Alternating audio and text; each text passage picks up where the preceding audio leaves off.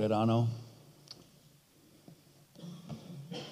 Máme před sebou další historický den, že dokončíme další kapitolu ve svém studiu listů Římanům. Už jsem zapomněl, možná jste taky zapomněli, když jsme začali studovat spolu tento list.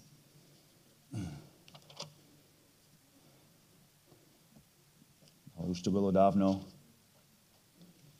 ale dnes ráno máme před sebou třetí kapitolu.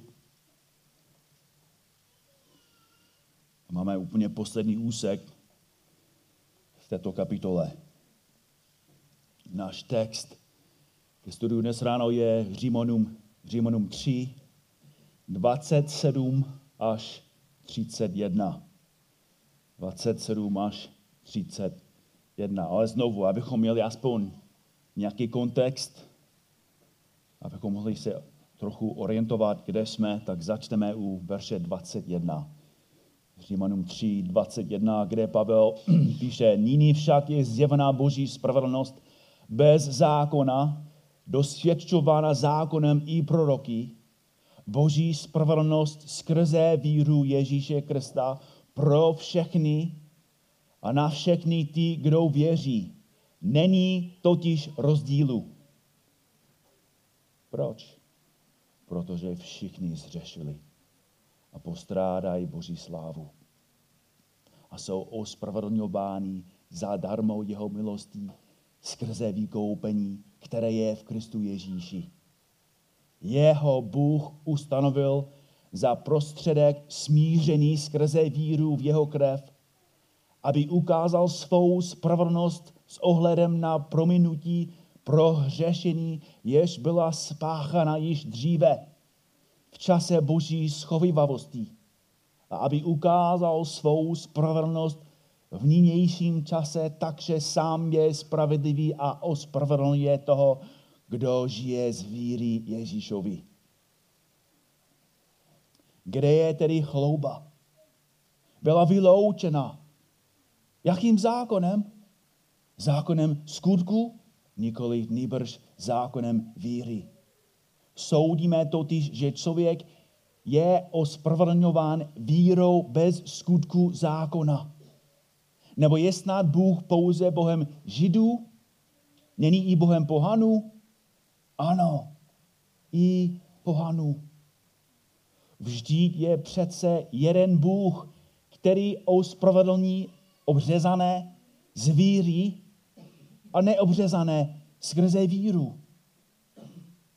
Rušíme tedy vírou zákon? Naprosto ne.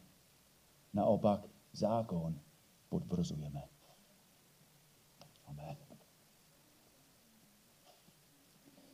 Každý z nás někdy studoval olympijské hry, kde se po skončení zápasu nebo soutěže vítězové postaví na stupně vítězů a dostanou nějakou odměnu. Většina poražených se dívá ze země a, a přeje si, aby to bylo jejich chvíle slávy. A pak na nejnižší pódium nastoupí třetí místo, což je vlastně druhý poražený. A pak je tu druhé místo, nebo jak si říkají, první poražený, nebo první nejhorší. A pak je tu ten nejlepší. Stojí uprostřed na nejvyšším místě týčí se nad všemi ostatními soutěžícími a ukazuje svou medaili. Ukazuje na to, co, co zvládl, co udělal. Na to, jak dobrý je. Zatímco svět na něj hledí buď s krátkou pochvalou nebo s krátkou závistí. A myslím, že mnozí z nás takto vnímají křesťanský život. Díváme se na sebe a, a vidíme, jak, jak jsme hříšní, jak jsme nezrali, jak jsme slabí. A pak se podíváme na některé jiné křesťané a myslíme si, že jsou tak zralí, že jsou tak zbožní, že jsou tak spravedliví a dobří. A povědomě je stavíme na pódium. Představujeme si je jako jedničky ze zlatou medálí od Boha. Jak stojí uprostřed, stojí nejvýše, zatímco ostatní méně cení křesťané se skromáždí kolem, aby je chválili. Nebo máte někdy možná jiný, opačný pocit. Máte pocit, že jste na vrcholu světa. Máte pocit, že rostete a, a cítíte se jak tak spravedlivý, tak svatý, tak zbožný. A nezralost druhých vás vlastně frustruje a dokonce rozčiluje. Je poněkud ironické, že obě tyto protichůdné myšlenky a pocity mohou být v jedné osobě. Jsou chvíle, když zlehčujeme svůj život a vyvýšujeme druhé, a chvíle, kdy vyvýšujeme sebe a zlehčujeme druhé. A proto potřebujeme evangelium. Evangelium je velkým vyrovnáváčem. Evangelium Ježíše Krista nám říká, že i v tom nejhorším a nejslabším jsme zachráněni Boží milosti. I když jsme selhali znovu, i když jsme spáchali znovu ten stejný hřích, který jsme, jsme už řekli Bohu, že nikdy nespáchneme spáchneme znovu. I když jsme znovu hříšní a špinaví. Stojíme před Bohem spravedlivě. Proč? Protože Ježíš Kristus nás zachránil. Stojíme svatě jen díky Boží milosti. A když je nám nejlépe a cítíme se zbožní a svatý a, a myslíme si, že, že, že jsme skoro jako, jako Kristus. Bůh nám pomáhá a ukazuje znovu. Jediný důvod, proč patříme jemu. Jediný důvod, proč jsme spravedliví, proč jsme svatí, proč jsme zachráněni. Díky Boží milosti. V nebi nejsou žádná pódia. Neexistuje první, druhý ani třetí místo. Všichni jsme poražení, kteří jsou vítězí díky tomu, kdo je Ježíš Kristus a co pro nás udělal. Toho se dnes ráno dočkáme. Musíme dnes ráno vidět, že ten text, který máme před sebou, je, je jeden celek. Je to, je to text napsaný Pavlem a vytvořený Duchem Svatým, aby nám pomohl jasně pochopit evangelium. O konkrétně je navržen tak, aby nám pomohl pochopit tři důsledky evangelia. Tři důsledky evangelia. Důsledek je závěr, který lze z něčeho vyvodit. Závěr, který lze, lze z něčeho vyvodit. A v Římanům 3, 21 až 27 až 31 Pavel uvádí tři důsledky ospravedlnění z víry. Tři skutečnosti, které vyplývají z Evangelia. První důsledek ospravedlnění z víry je tento. Křesťan nemá žádný důvod se chlubit. Křesťan nemá žádný důvod se chlubit. Podívejte se na, na první věc, kterou Pavel psal, nebo spíš na první otázku. Pavel používá nějaký literární prostředek, v němž autor klade otázky a dává na ně odpovědi. A jeho první otázka je, kde je, kde je tedy chlouba o, o ohledně ospravedlnění zvíry, ohledně boží milosti. Kde je tedy chlouba? Někteří lexikologové se domnívají, že toto řecké slovo překládané jako chlouba pochází z řeckého slova pro krk. Slova chlouba představuje člověka, který kráčí s rovným krkem hlavou vytíčenou s velkým svěru, sebevědomím, s postojem důležitosti a velikosti. A je třeba si uvědomit, že tato otázka, kde je tedy chlouba, je určená křesťanům, je, je určená pro nás. Boží slovo se nás v podstatě ptá, jaký prostor je ve vašich srdcích pro chloubu před Bohem. Jaký prostor je tam pro píchu před všemi druhými? Jaký je v církvi prostor pro postoj, který říká, podívejte se na mě, podívejte se na to, kdo jsem a co jsem udělal. Kde je tedy chlouba, kde je místo pro chloubu u nás? A jaký je odpověď? Jako odpověď dává Boží slovo? Byla vyloučena. To je překlad slova, které znamená neudělat místo, vyřadit, vyloučit. A u tohoto slovesa si všimněte dvou, dvou věcí. První věc je, že je to v minulém času. Jinými slovy, dříve jsme se před Bohem chlubili a byli píšní. Jsme si mysleli, že jsme byli ně, někdo. Ale ta pícha byla vykopnuta. Což zdůrazňuje další důležitý aspekt tohoto slovesa. Je to pasivní. Znamená, že někdo nebo něco nás násilně zbavilo chlubení.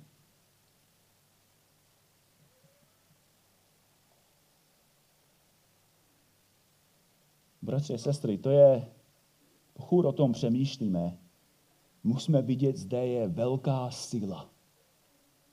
Že něco vyloučila z nás píchu a chloubu je docela velká věc. Byl by třeba obrovské síly, aby se z našich srdcí ostranila tíha lidské píchy. Protože náš svět funguje na píše. Náš svět funguje na píše. Hlasujte pro mě, v tomhle jsem nejlepší. Najmějte mě, protože jsem v tom nejlepší. Dějte mě do týmu, dávám nejvíc golů. Záchraň mě, udělal jsem nejvíc dobrých skutků. Celý náš svět je řízen sebe propagací.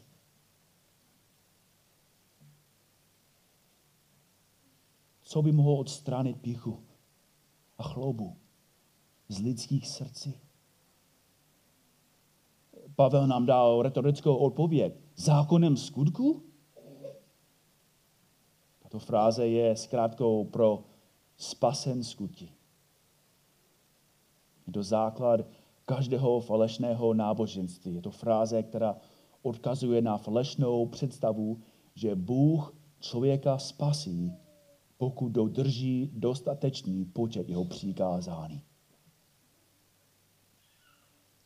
Že člověk může být spasen svou poslušností Bohu. A, a, a proto otázka je jasná jestli člověk je spasen tím, co dělá on. Mohl by to vyloučit píchu od našich srdcí? Naopak. Kdyby byl člověk spasen na základě skutku zákona, co, co by udělal? Byl by píšný. Řekli bychom, Bože, podívej se, co tu pro tebe mám. Já jsem to udělal. Bychom stali před Bohem a, a abychom mu ukázali, co máme. Jaké dobré věci máme. Co jsme udělali, aby Bůh nás musel zachránit. Byli bychom píšní před Bohem a byli bychom píšní i mezi sebou. To by mezi námi vyvolalo vychloubání. Ty, kteří toho udělají více, by se více chlubili. Pe- Petr Dragon by, by řekl, hele, já jsem si radoval nejvíc, já jsem byl nejšťastnější mezi vámi. A Jana Štětinové by řekla, já jsem nejvíc evangelizovala. A možná její manžel by řekl, já jsem měl nejvíc zkoušek. A další by řekl, já jsem, já jsem dal nejvíc peněz. Já jsem nejvíc sloužil. Bratři a sestry, skutky zákona, které nemohou být tím, co odstranuje chloubu. Co, co může odstranit chloubu? Zákonem skutku nikoli, nýbrž zákonem víry. Co ty myslí? Znamená to, když budeš mít dost víry, budeš spasen? Že, že Bůh se dívá do srdce a, a, a měřuje, jestli člověk má 10% víry nebo 50% víry. Jestli má dost, jo, jestli má dost víry, tak bude zachráněn. Co to znamená? Že je, je, je spasen zákonem víry. Co je předmětem? v verších 24 až 25 nám již řekl. Podívejte se zpátky na to, co jsme už četli. 24, 23. Jsme všichni hříšníci. Všichni zřešili a postradali Boží slávu, ale jsou ospravedlní zadarmo jeho milostí skrze vykoupení, které je kde? V Kristu. Kristu Ježíši. Jeho Bůh ustanovil. Ježíše Bůh ustanovil za prostředek smířený skrze víru v jeho krev. Jinými slovy, Ježíš Kristus je objekt naší víry. Ježíš Kristus nás vykoupil. Zaplatil náš dluh na kříži, udělal to, co jsme mi nemohli udělat. Jeho smrt dokázala zaplatit všechny naše dluhy a uhasit veškeré boží spravedlivé rozhořčení vůči nám. Ježíš Kristus udělal ty dobrý, dobré skutky, které jste neměli, které jsme neměli a vložili je na náš účet. Co znamená, že teď stojíme před Bohem ospravedlný díky tomu, co Ježíš Kristus pro nás udělal a co Ježíš Kristus nám dal. Zaplatil za naše hříchy, uhasil Boží hněv a dal nám svou spravedlnost. A teď, když Bůh Otec se dívá na nás, nevidí naše hříchy a ani nevidí naše spravedlnosti, protože nemáme. Ale vidí Kristovou spravedlnost v nás. Myslím, že, že si neuvědomujeme, jak radikální a téměř neuvěřitelná tato pravda je. Protože tento princip nefunguje vůbec ve světě. Nefunguje vůbec ve vesmíru. Nemůžete se dostavit k přijímacím zkouškám na vysokou školu, nechat za sebe udělat test kamaráda a pak očekávat, že váš škola přijme, protože on prošel ty zkoušky pro tebe. Toto nefunguje. Nemůžete být uvěznění nebo popravený, abyste zaplatili za, za zločiny někoho jiného. Nemůžete jak schudlý žebrak vstoupit do české spořitelny a, a, a žádat o peníze z účtu, z účtu Petra Kellnera, protože si ho znal. Nemůžete si nechat od soudce zmírnit trest protože váš bratr, maminka nebo kamarád vám připsali svou spravedlnost. A když vám lékař řekne, řekne, že máte rakovinu, váš manžel, vaše manželka, bratr nebo syn za vás nemohou podstoupit chemoterapii. Nemůžeme suplovat v nemocnici, nemůžeme suplovat v soudní síni, nemůžeme suplovat v bance nebo v třídě. Ale evangelium učí přesně opak. Ježíš Kristus si s námi vyměnil místo. Šel na kříž. Šel tam, kde jsme měli být my.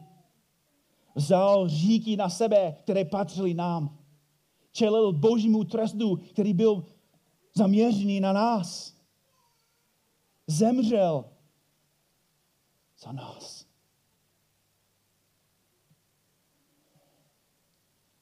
Vzal naše říky a zadarmo nám dal svou spravedlnost. Vzal na sebe náš dluh a dal nám své bohatství.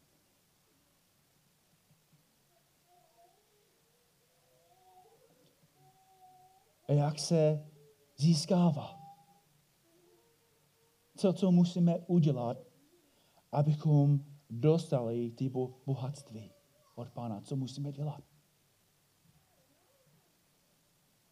Zákonem víry je synonymem pro přijetí.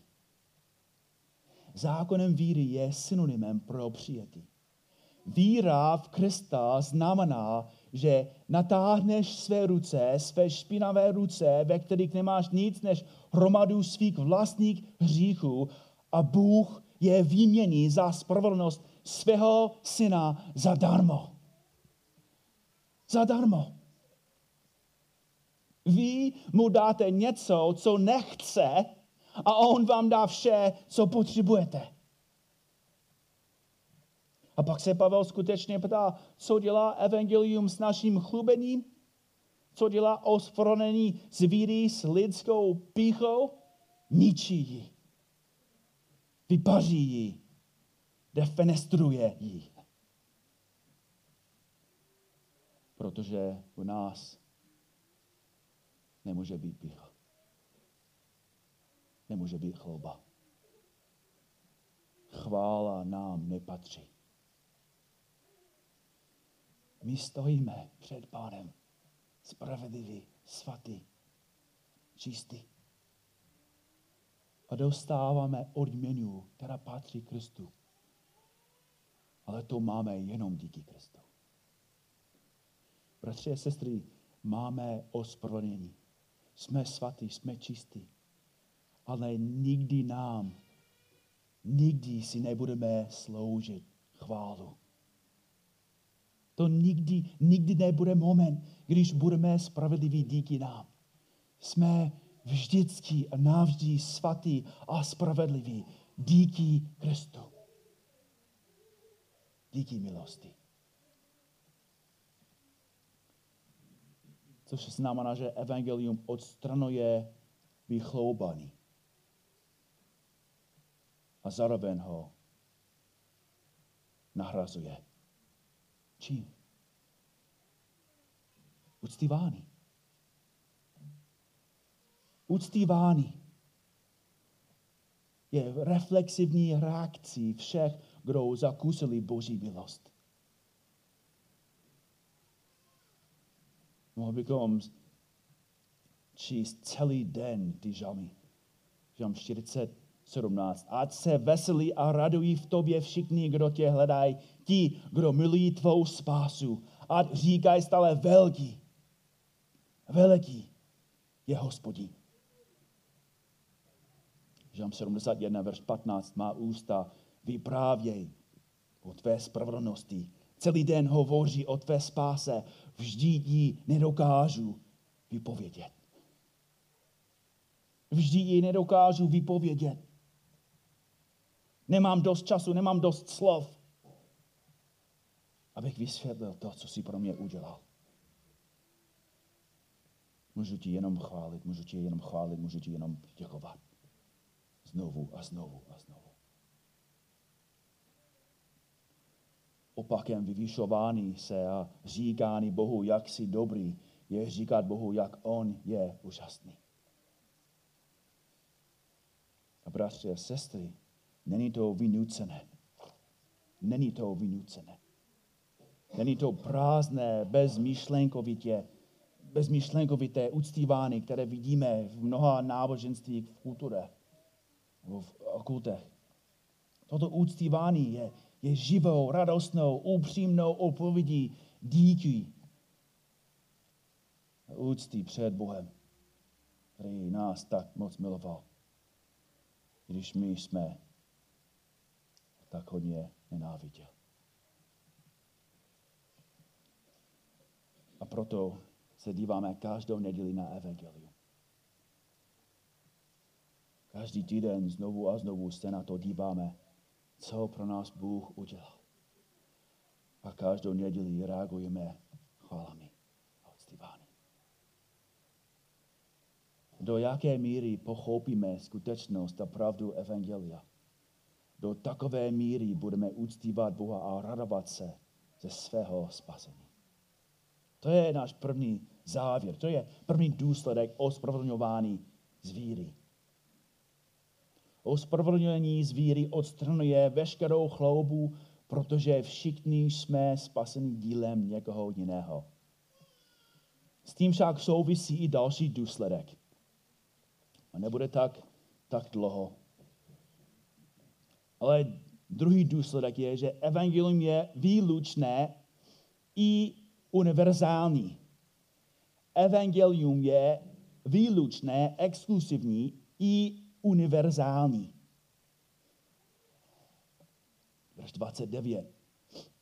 Nebo je snad Bůh pouze Bohem Židů? Není i Bohem pohanu? Ano, i pohanu. Vždyť je přece jeden Bůh, který ospravedlní obřezané, už židé, židí z vidí a neobřezané, ty pohaní. Skrze víru. Řecký text na začátku verše 30 zní doslovo takto, protože Bůh je skutečně jeden. Bůh je skutečně jeden.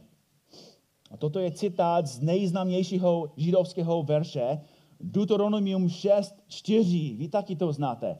Slyš Izraeli, hospodín je náš Bůh, hospodín jediný. Hospodín, nezapomeňte, že, je, že to je jméno hospodín, nebo je, je českým překladem slovo Jahve, boží jméno. Jméno Jahve se skládá ze čtyř hebrejských souhlásek, který znamenají já jsem. To je boží jméno.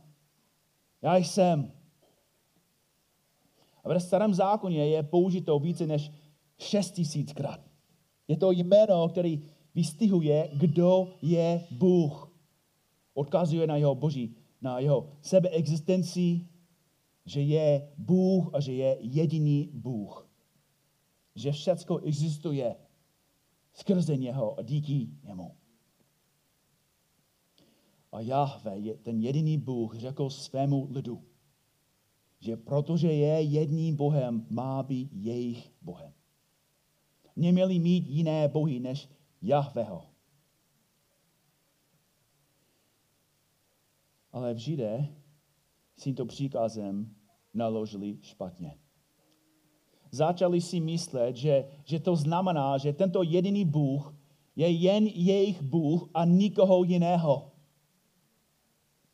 A také si začali myslet, že protože tento pravý Bůh je jejich Bohem a protože oni, Židé, jsou Javeho lidem, být Židem znamená být spasen. Židovství se pro ně stalo synonymem spasený. A Pavel napsal, Pavel už řekl přesně opak. V žádném případě. To jsme viděli v druhé kapitole napsal, nejste automaticky spasený, protože jste židé. Proč? Pokud Bůh zachraňuje židy, protože jsou židé, jsou ospravedlněni čím? Národnosti, etnickou příslušností, rasou, náboženství. O co Pavlovi jde? to, co činí evangelium výlučným, nebo náboženství, skutí, národnost, rasa, není, promiňte, to, co činí evangelium výlučným, není náboženství, skutí, národnost, rasa, inteligence, bohatství nebo postavení. Co, co činí evangelium výlučný? Ježíš Kristus. Ježíš je jedinou cestou k Bohu. Sám to řekl, Ježíš Ježíš řekl, já jsem ta cesta, pravda i život. Nikdo nepřichází k Otci, než skrze mě. To nezvládneš.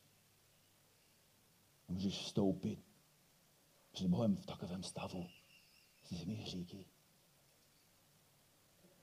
A jsem jediný, který může vám pomáhat, který může vás očistit.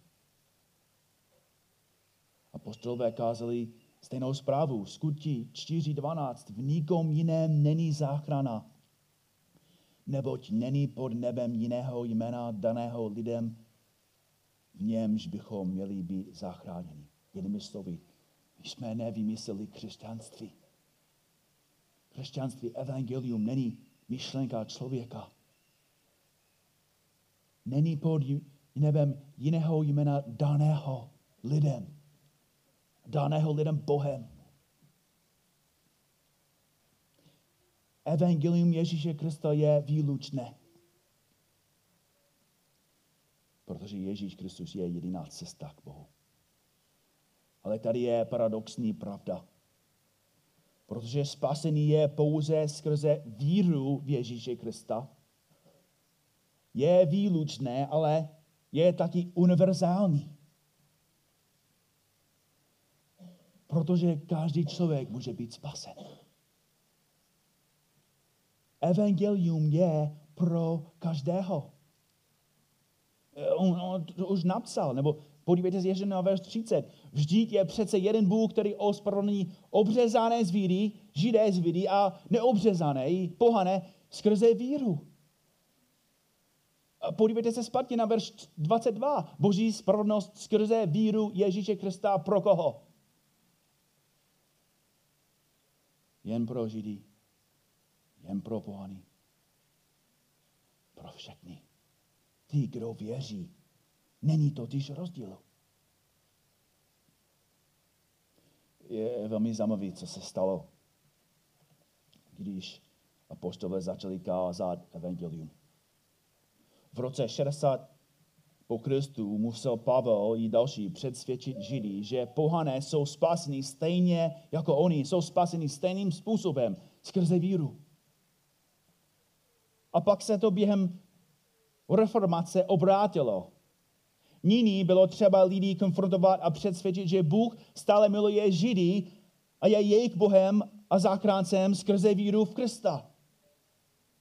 A nyní v roce 2022 22 je třeba znovu připomenout, že Bůh může spasit kohokoliv. Je Bohem všech, pánem všech, pánem nad všemi že je to Bůh a Bůh sám, kdo ospravedlňuje hříšníky. A předložil důkaz přímo mezi námi. Jsou lidi zde, kteří byli předtím ateisty. Jsou lidi zde, kteří byli předtím čarodejnice. Kteří byli lháře a cizoložníky. A Bůh je zachránil. Bůh může zachránit člověka, který otevřeně nenávidí Boha a ho odmítá. A Bůh může zachránit člověka, který si myslí, že je spravedlivý před Bohem v svým skutku. Může zachránit slepého, sebespravedlivého člověka.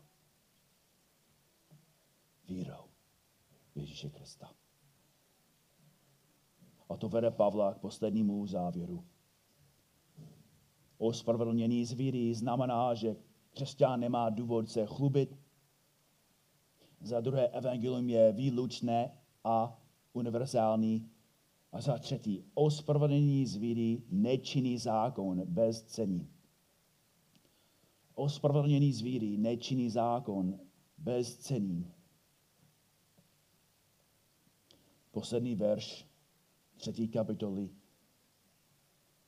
Rušíme tedy vírou zákon? Naprosto ne, naopak zákon potvrzujeme. Slovo rušíme zde má význam znehodnotit, učinit bezúčelným nebo zbytečným. Jinými slovy se Pavel ptá, Nestrací evangelium smysl zákona? Nezatrácí evangelium smysl zákona? A jeho odpověď zní ne. A už nám sdělil dva důvody, proč. Především nám již vysvětlil, že jedním z účelů zákona je pomocí nám poznat, kdo skutečně jsme. Že když čteme zákon, když vidíme ty boží přikázání, vidíme své selhávání. Podívejte se zpátky na, na verš 19. Víme, že vše, co zákon praví, praví těm, kdo jsou pod zákonem, aby byla umlčena každá ústa a aby se před Bohem stal vinným celý svět. Protože ze skutku zákona nebude před ním ospravedlněn žádný člověk. Proč? Nebo skrze zákon je poznáný hříchu. Není poznáný své dobroty. Je poznáný svých hříchů. Zákon nám ukazuje hřích, protože nám ukazuje naši věčnou neposlušnost. Zákon je jako zrcadlo. Ukazuje nám to, co nemůžeme vidět jinak než v odrazu. Zákon je jako zvětšovací sklo. Jako člověk, který si myslí, že je čistý a hygienický, dokud pod mikroskopem neuvidí všechny bakterie, které má na svém těle. Nebo je jako černé světlo, který ukáže všechny skvrny, jež zůstávají po pouhému oku skryté. Boží zákon je jako checkpoint, kde zavoláte, abyste zjistili svůj finanční stav a, a zjistíte, že jste zapomněli na tuhle půjčku a, a zapomněli jste na, tu, na tuhle půjčku a, a zapomněli jste na úroky a na tuhle půjčku a s hrůzou a šokem zjistíte, že teď dlužíte miliony korun a není z toho úniku. To je, jak funguje Boží zákon.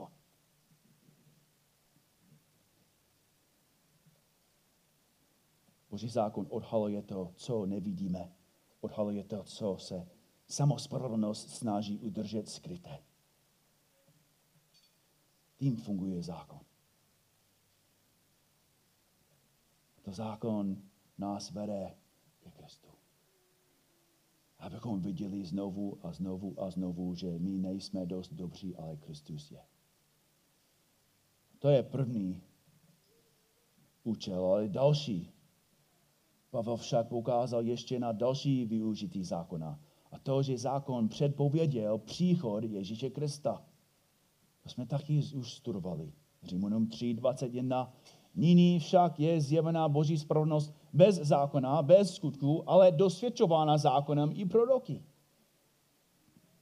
Jinými slovy, starý zákon již několik století předem jasně prorokoval příchod Mesiáše, který nejenže bude žít, ale který zemře zástupnou smrtí za hříšníky a vstane z mrtvých.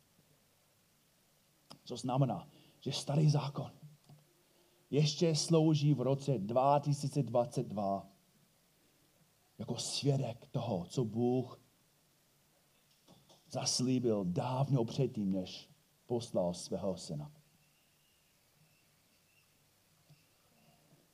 Evangelium, jinými slovy. Evangelium bylo vždy hlavním božím plánem.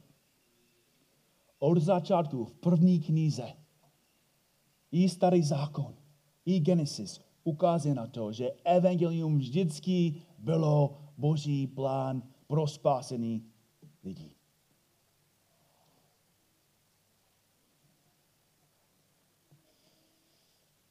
Ve světle toho, co jsme studovali. Na závěr.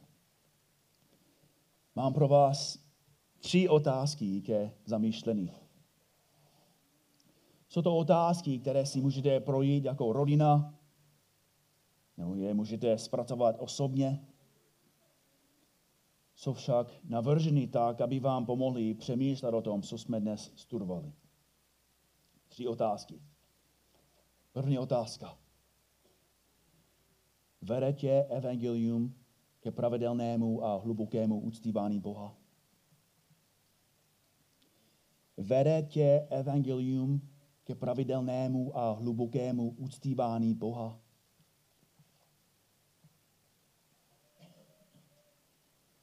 Vede tě tvé spasení k tomu, to je ještě stejná otázka, vede tě tvé spasení k tomu, abys vášnivě uctíval Boha.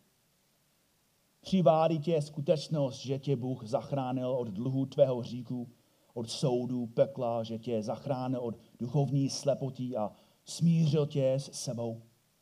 Odstranuje Boží milost ve tvém životě a dokonce i tvé rodině vychloubání a sebestřednost a vede tebe i tvou rodinu uctívání Ježíše. Druhá otázka. Motivuje tě univerzálnost a výlučnost Evangelia ke evangelizaci ztracených hříšníků? Ještě jedno. Motivuje tě univerzálnost a výlučnost Evangelia ke evangelizaci ztracených hříšníků?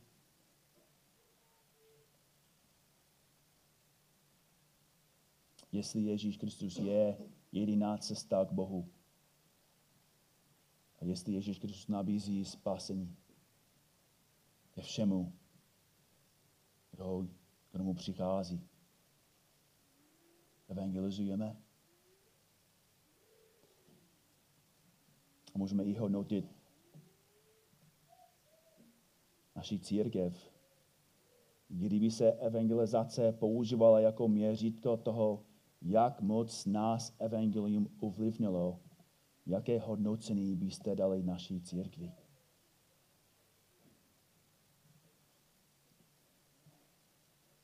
A zde je poslední otázka. Je trochu techničtější a možná i poněkud náročnější. Ale třetí otázka. Dokázali byste někomu vysvětlit evangelium na základě starého zákona?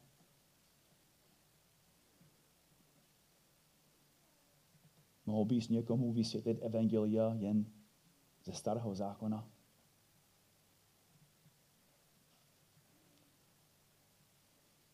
Díky Bohu máme nový zákon. To není, že nemůžeš být spasen, pokud nezvládneš to. Ale jenom abyste viděli, že je to možné. Že Pavel kázal evangelium ze starého zákona. Protože evangelium vždycky bylo a vždycky bude Boží plán ke spáse. Pane Bože, děkujeme ti za tvoje úžasné slovo. Děkujeme ti nadevším za tu spasení, za spasení, které máme díky tobě skrze víru Ježíše Krista. Pane Bože, prosíme tě znovu a znovu, abys nám otevřel oči, abychom viděli víc i líp, co jsi pro nás udělal a co to pro nás znamená každý den. Prosíme tě, abys probudil v nás hluboké úctívání, hlubokou pokoru. Abychom ti sloužili zapaleně, abychom měli mezi sebou velkou lásku a milost. Děkujeme ti.